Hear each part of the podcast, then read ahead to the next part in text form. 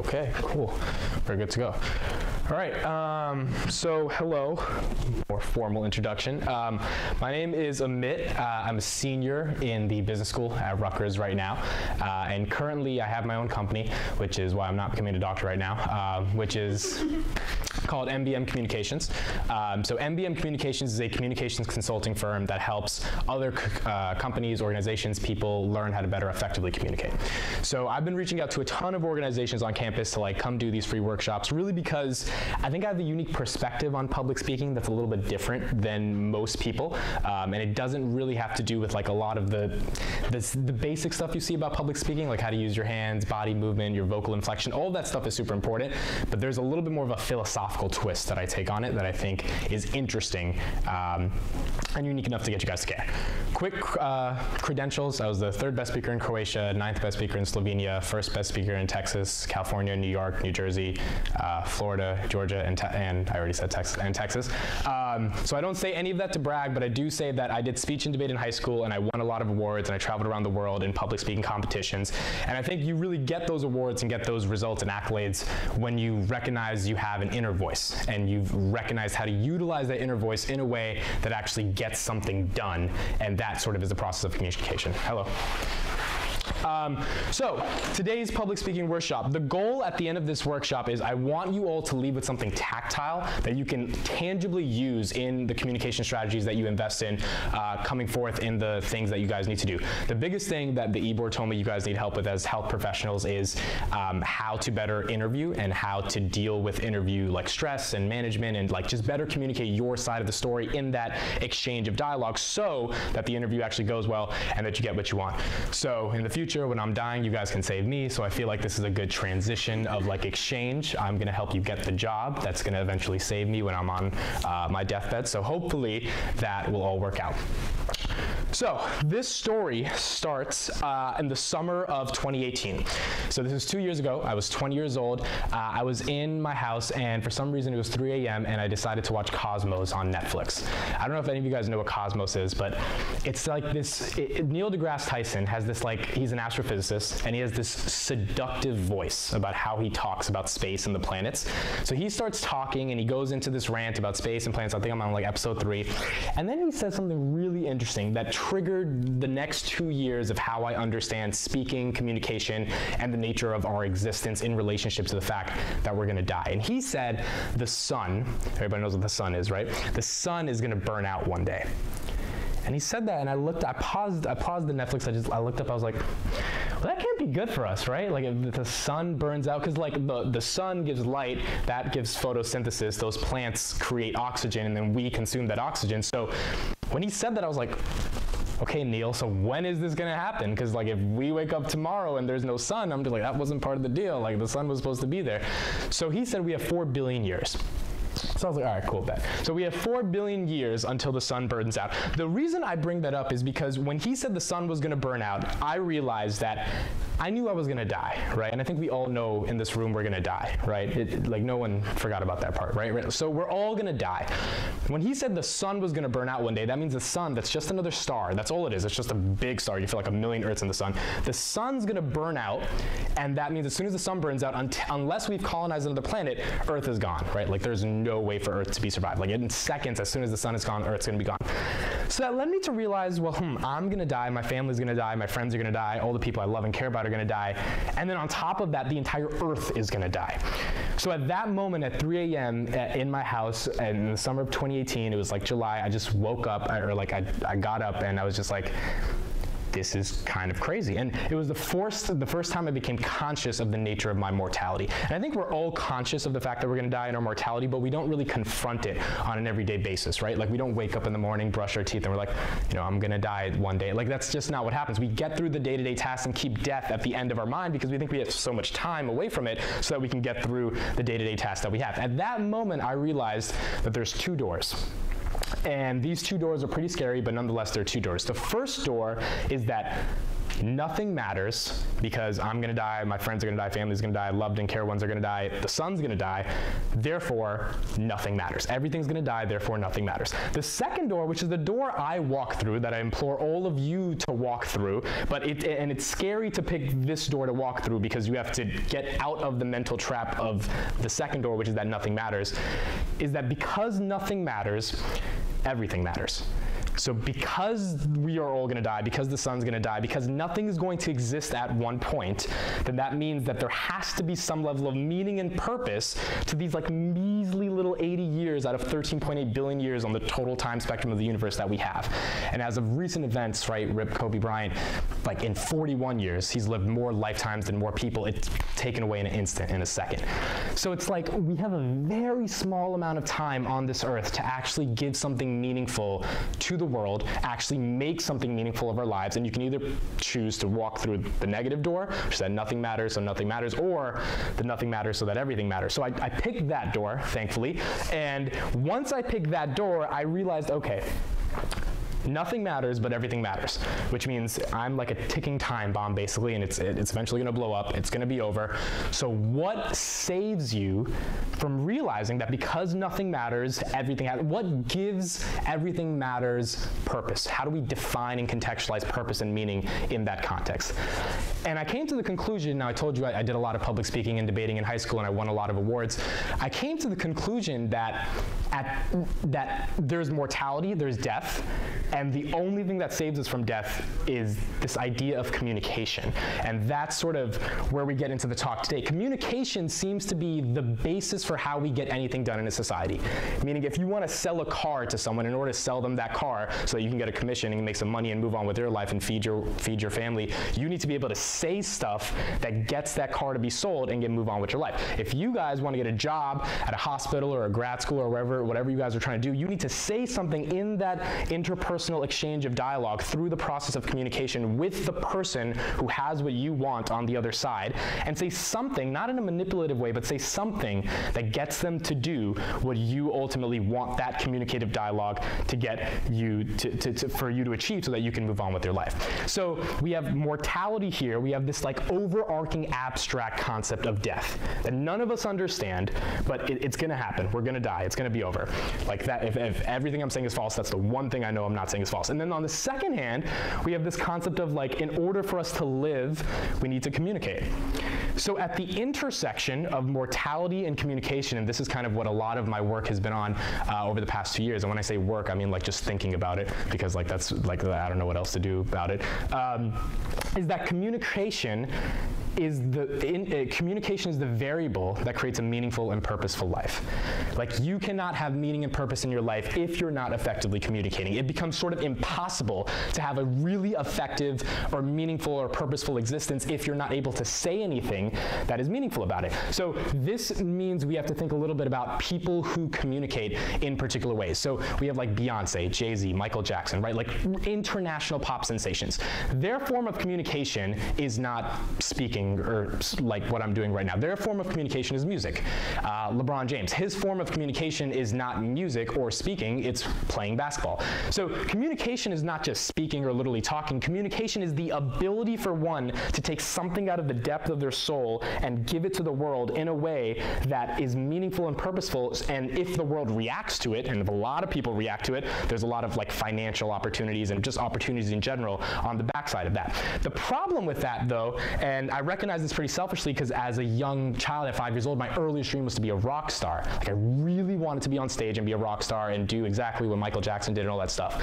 And like by 15, I realized I couldn't sing, so I was like, oh fuck, I can't be a rock star anymore. Like that's not going to work. But I recognize that major the majority of 8 billion people in the world don't have Jay-Z level talent at music and singing and, and that form of communication. But almost all of us, even if it's in a different language, can speak. So the cool thing about understanding public speaking is that we can all communicate and we can all communicate our existence in a way that doesn't require natural intrinsic talent. And that's what I love about public speaking because you don't need to be talented at it. It's all experiential. You don't need to have that gifted voice or be 6'5 in order to communicate your existence to the world. You just need to have the willingness to communicate and, and some proper training on how to effectively communicate. So that unleashed a whole new idea for me, which is that, okay, we're gonna die. Okay, I wanna be a rock star one day. I don't have the talent to be a rock star, but I do know how to speak. So is there a way to communicate things that I wanna communicate in a way that gives my life meaning and purpose? And because not all of us are talented, but because we all can communicate, that means there is a essence to how we communicate that can create meaning and purpose in our lives, even if it's not fundamentally based in some type of amazing level of talent.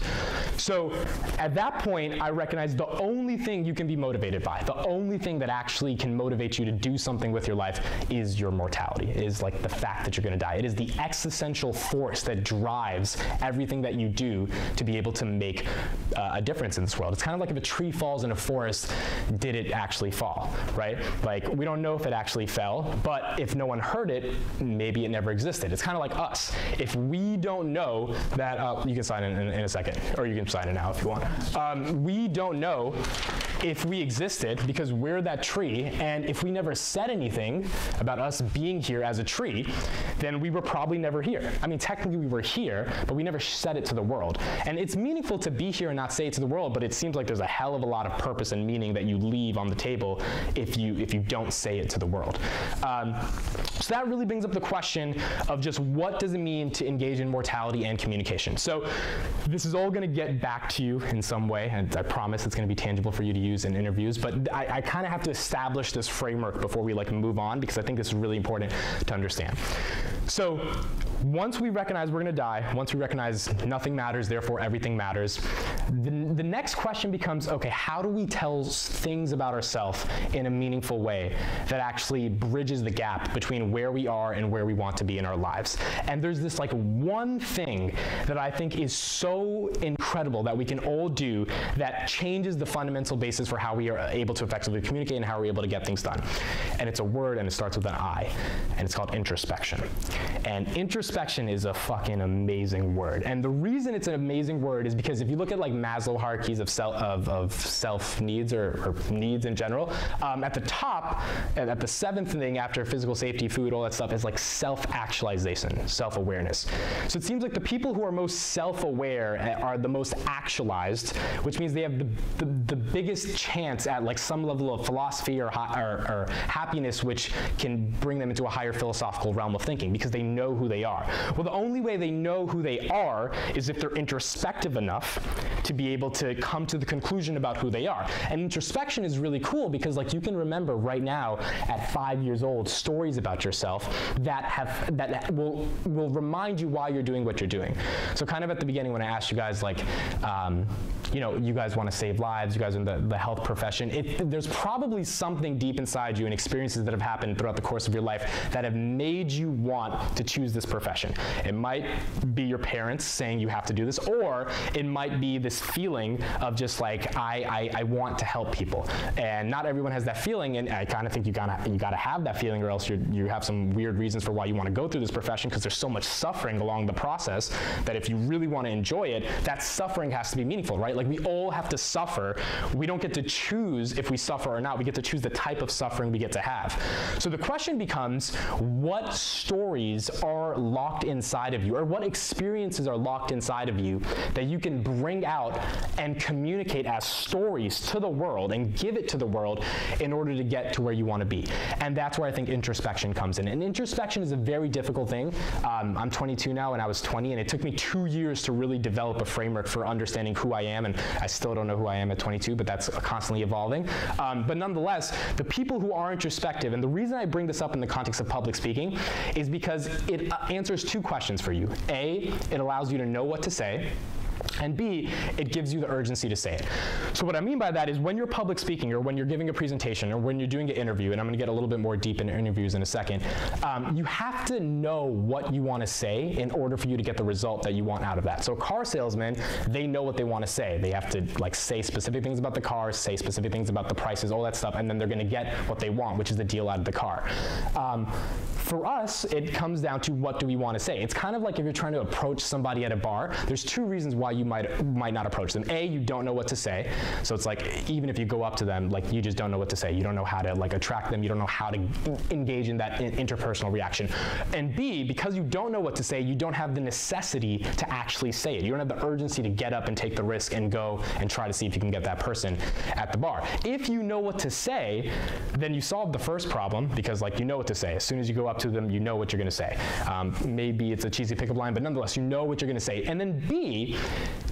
do you have the necessity to actually go do it? Well, the necessity part comes from the mortality part because if you know you're going to die, you know you have a very limited time to actually say things in this existence that get you to point A to point B. And that's important because if you don't get from point A to point B, you're stuck in limbo or you're stuck at point A and we don't actualize, we don't self-actualize the things that we want.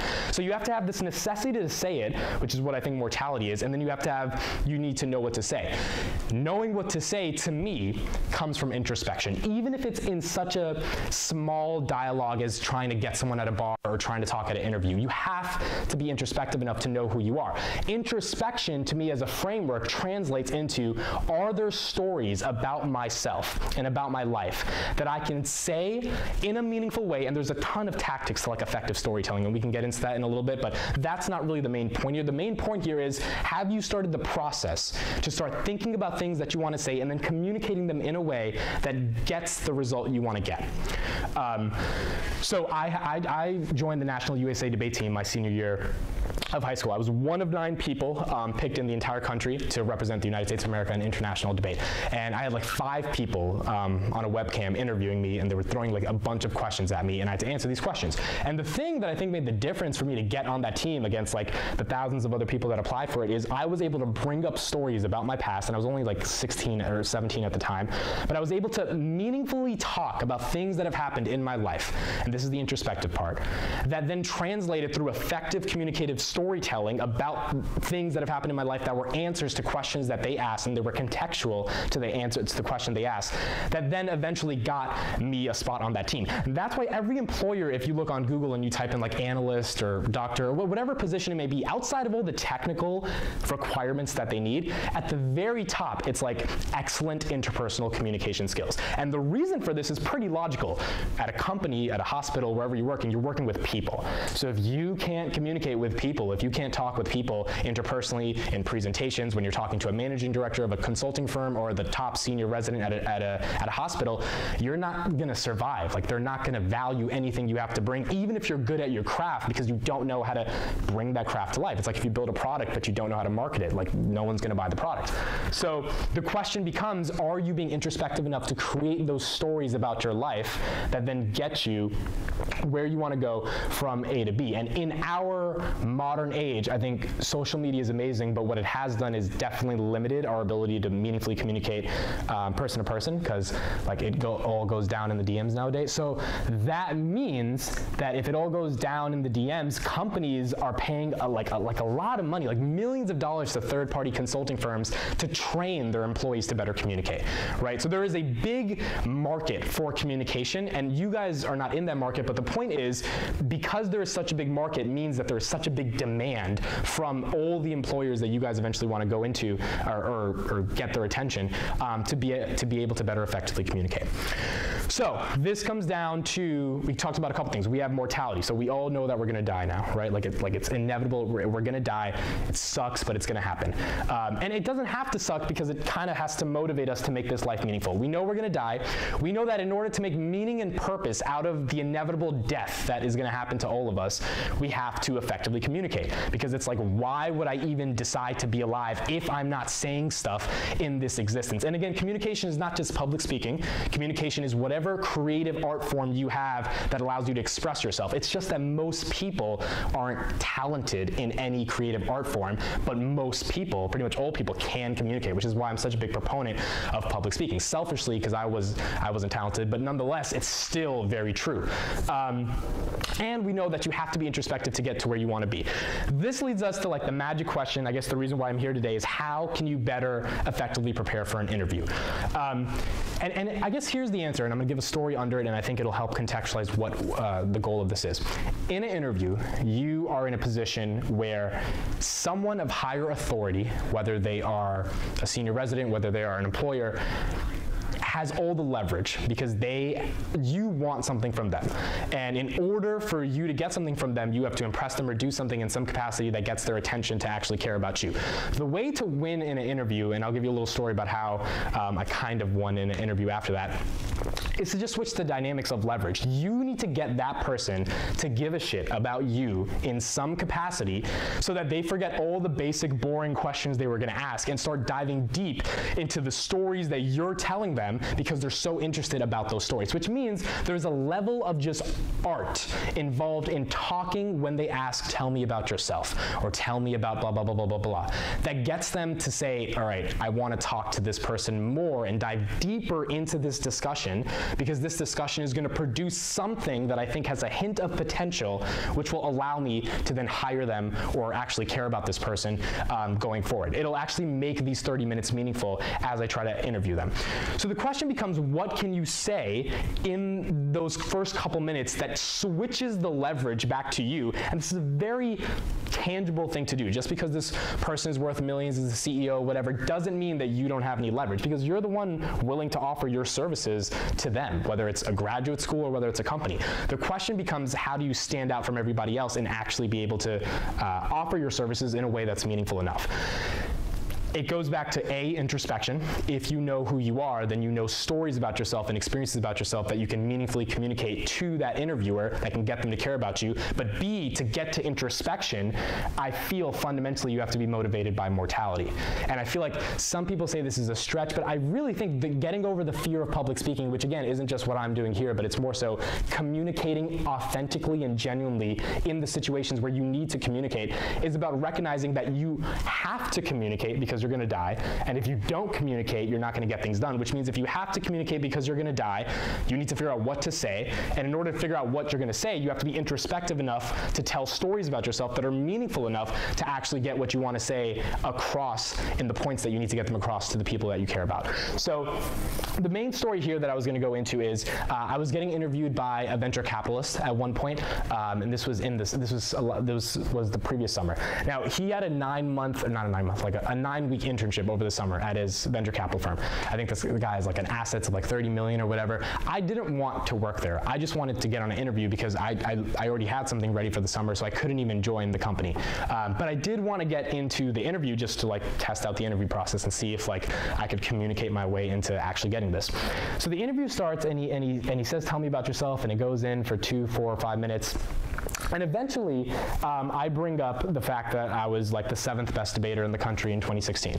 And that immediately he's like, okay, I, I want to talk more about this. And then we start getting into the discussion, and then he starts asking me more about how you were the best debater in the country. And then I start talking about um, some of my favorite debate rounds and like some of the crazy things that happened in those debate rounds and the arguments I was making and how I got to be like a, like a really uh, you know top-notch debater in the country. And what I had done at that moment was switch the entire communicative leverage into this guy has all the leverage, he has $30 million in assets, but he cares about some 21 year old kid because he was able to communicate a story about his life that was meaningful enough for this guy to actually care. Because in venture capital world and like the business world, like all they value is communication. It's like, can you sell? Can you say stuff? Can you say stuff meaningfully? And in those first five minutes of the interview, there was so much depth to what I was saying about my life, right? And it doesn't have to be about accomplishments. It just has to be something about your life that actually got him to care. Um, so in terms of technical story elements, there was a hook, and you need a hook at the beginning of any story that you're telling to actually get people to care about what you're saying. every song has a hook, every movie has a hook, every book, the first couple words in the, in the first page of chapter one has a hook, because getting people's attention is the biggest asset that we have in 2020, um, especially with social media, right? That's why we care about likes and followers. The more followers we have, the more we're going to get from those followers, which means the more attention we're going to get, which means we're going to feel better about ourselves.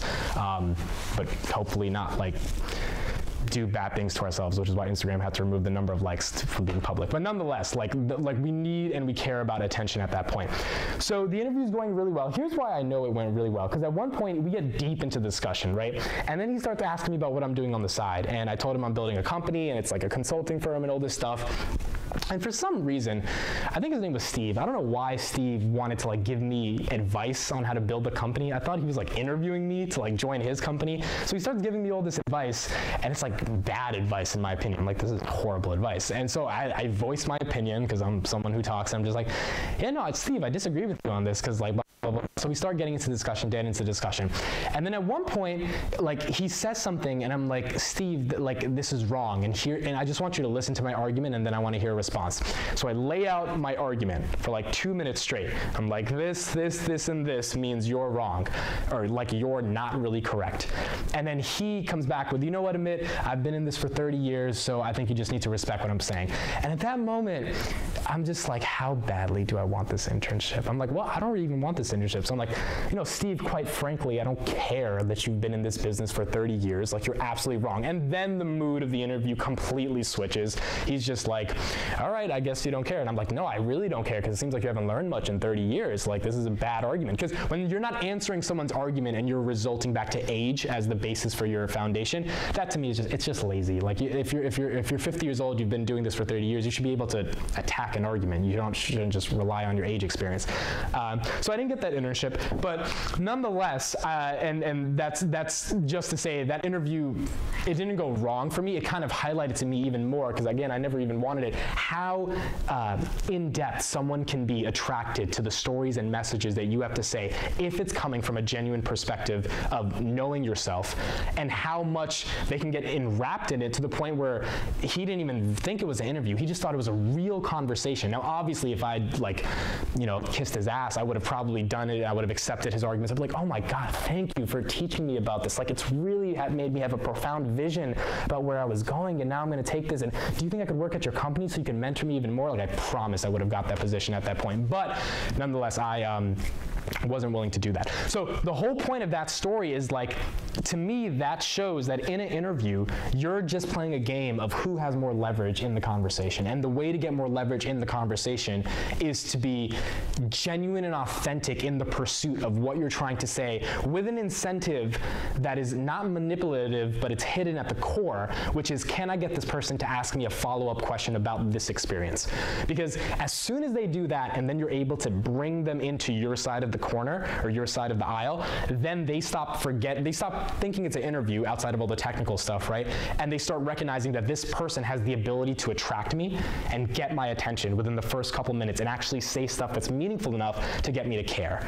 And for all of you, I'm not sure what what uh, interview questions health professional uh, industries ask, but nonetheless, I'm assuming at some level they're going to ask why you're doing this, why, why you care about saving people's um, lives, and, and what's the purpose of any of this. And I mean, that's a really profound thing. Developing a purpose-led life is something that everyone wants, but no one, or very few people, is willing to put in the work, the mental work it takes of, of introspection to be able to develop a framework of purpose and meaning that that they can believe in, and then and then secondly that they can actually say in a way that's meaningful enough to other people for them to believe in that vision and then get them the results they want to get.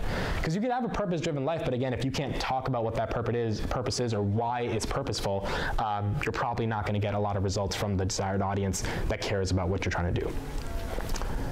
So, yeah, nonetheless, that's, that's, that's kind of the, the, broad theory of it. I think motivated by mortality to me is a framework that everyone should adopt if they're trying to get over their fear of public speaking or communication. In order to do that, you have to be introspective. In order to be introspective, you have to have, in my opinion, an existential crisis with yourself as soon as possible.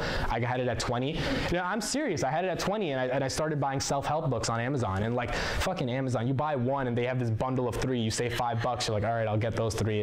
And the titles sound good. It's like, chase your dream dreams. I'm like, yeah, I should read a book about how to chase my dreams. Then they're like, buy a bundle of six, you'll save 20 bucks. I'm like, all right, fine, Amazon, you got it. I'm gonna buy a bundle of six. I had 20 books from July till September 2018, and I read each one of these books. And again, the message in all of these books at its very core was you're gonna die. And they all didn't explicitly talk about that, but uh, to me, it was just like all of them are talking about all of these things about meaning and purpose, and it stems from an understanding that we are not here forever. And like I just, I just feel people don't remember that, and I don't even remember that every day. But if we start to remember that, you can start to have an existential crisis, which allows you to recognize the nature of your existence is predicated upon having a meaningful and purposeful life, which means to develop a meaning and purpose, you have to communicate why the fuck you're doing what you're doing. And some of you guys might not even be health professionals anymore if you have an existential crisis. I don't know. Maybe you would, maybe you wouldn't. But nonetheless, it, it, it completely changes the arc of your life. And once that happens, I think then, and really only then, can you become an effective communicator. Like you all are probably good at communication right now. I, I highly doubt you guys suck at presentations in class or you just like don't know how to talk on a, off a PowerPoint and stuff. Maybe you do, but I'm pretty sure like juniors in high school, seniors in high school, you guys aren't horrible at that. This is about taking it to a level at which people actually are attracted to the way you're communicating so that you don't just give a PowerPoint presentation to get an A, but you're giving a PowerPoint presentation to have an impact on the people you're talking to, which is what I've been doing since seventh grade. Like since seventh grade, I never cared about the grade of a presentation, but I would stay up all night developing a shitty slide deck, but planning out what the presentation would look like because I just wanted to impress the audience. I just always cared about having an impact on the people I'm talking to, which is why to me, communication really is a selfless act. Like selfishly, you want something out of that exchange. It might be a job in the process of an interview, but selflessly, you're really just trying to get this person to understand your perspective and worldview in a way that is interesting enough for them to care about it, which then ultimately gets you something at the end of the, at the end of the day. Um, yeah, so that's my tips on how to better effectively communicate and be better. Thank you guys for listening.